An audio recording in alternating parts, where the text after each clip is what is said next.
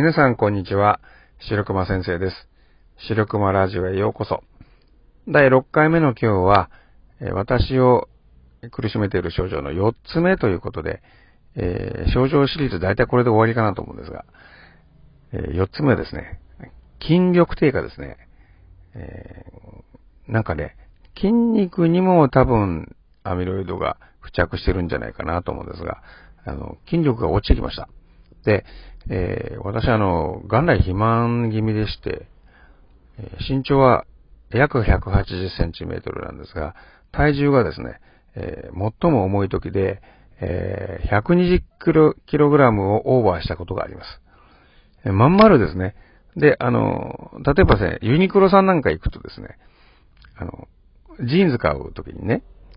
あの、な、何種類かあるじゃないですか。で、その中でも一番太いシリーズを買え、買わないと、えーズボンが、ジーパンが入らないというような、えー感じでした、昔は。だからあの、太いの買うとね、あの、足長いんだよね。それで、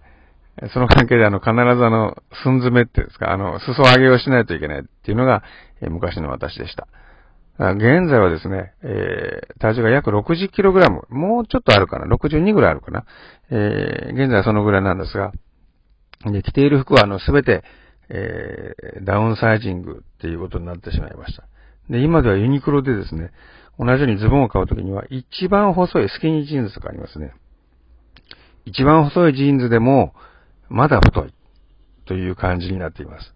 ですから勢い、あの、少しですね、あの、細めのものを求めるとなると、自分のサイズよりも、えー若干小さめのズボンを買うことになるんですね。ですから、えー現在ではですね、あの、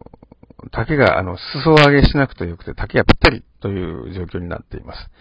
で外見上は、あの、スリムになっていい感じって言ってくれる人多いんですが、えー自分としてはですね、筋力が不足していて、こうなったっていうことですから、なかなかこうね、喜べる状況でもないんですけどね、本当はね。でちなみにあの、体組成計、あの、体重計のもうちょっといいやつですね。体組成計で測るとですね、えー私の、あの、体、体脂肪ですか？体脂肪は、えー、だいたい毎朝5%ということになっています。アスリートダメじゃんって笑われるんですが、えーその実は筋肉がただ単にないだけという、あの、これもちょっとね、小学校の教員続けるには難しくなってきたかなという症状の一つでした。はい。今日は、えー新しい、あの、ね苦しめられている症状の一つとして、筋力低下のことをお知らせしました。ではまた。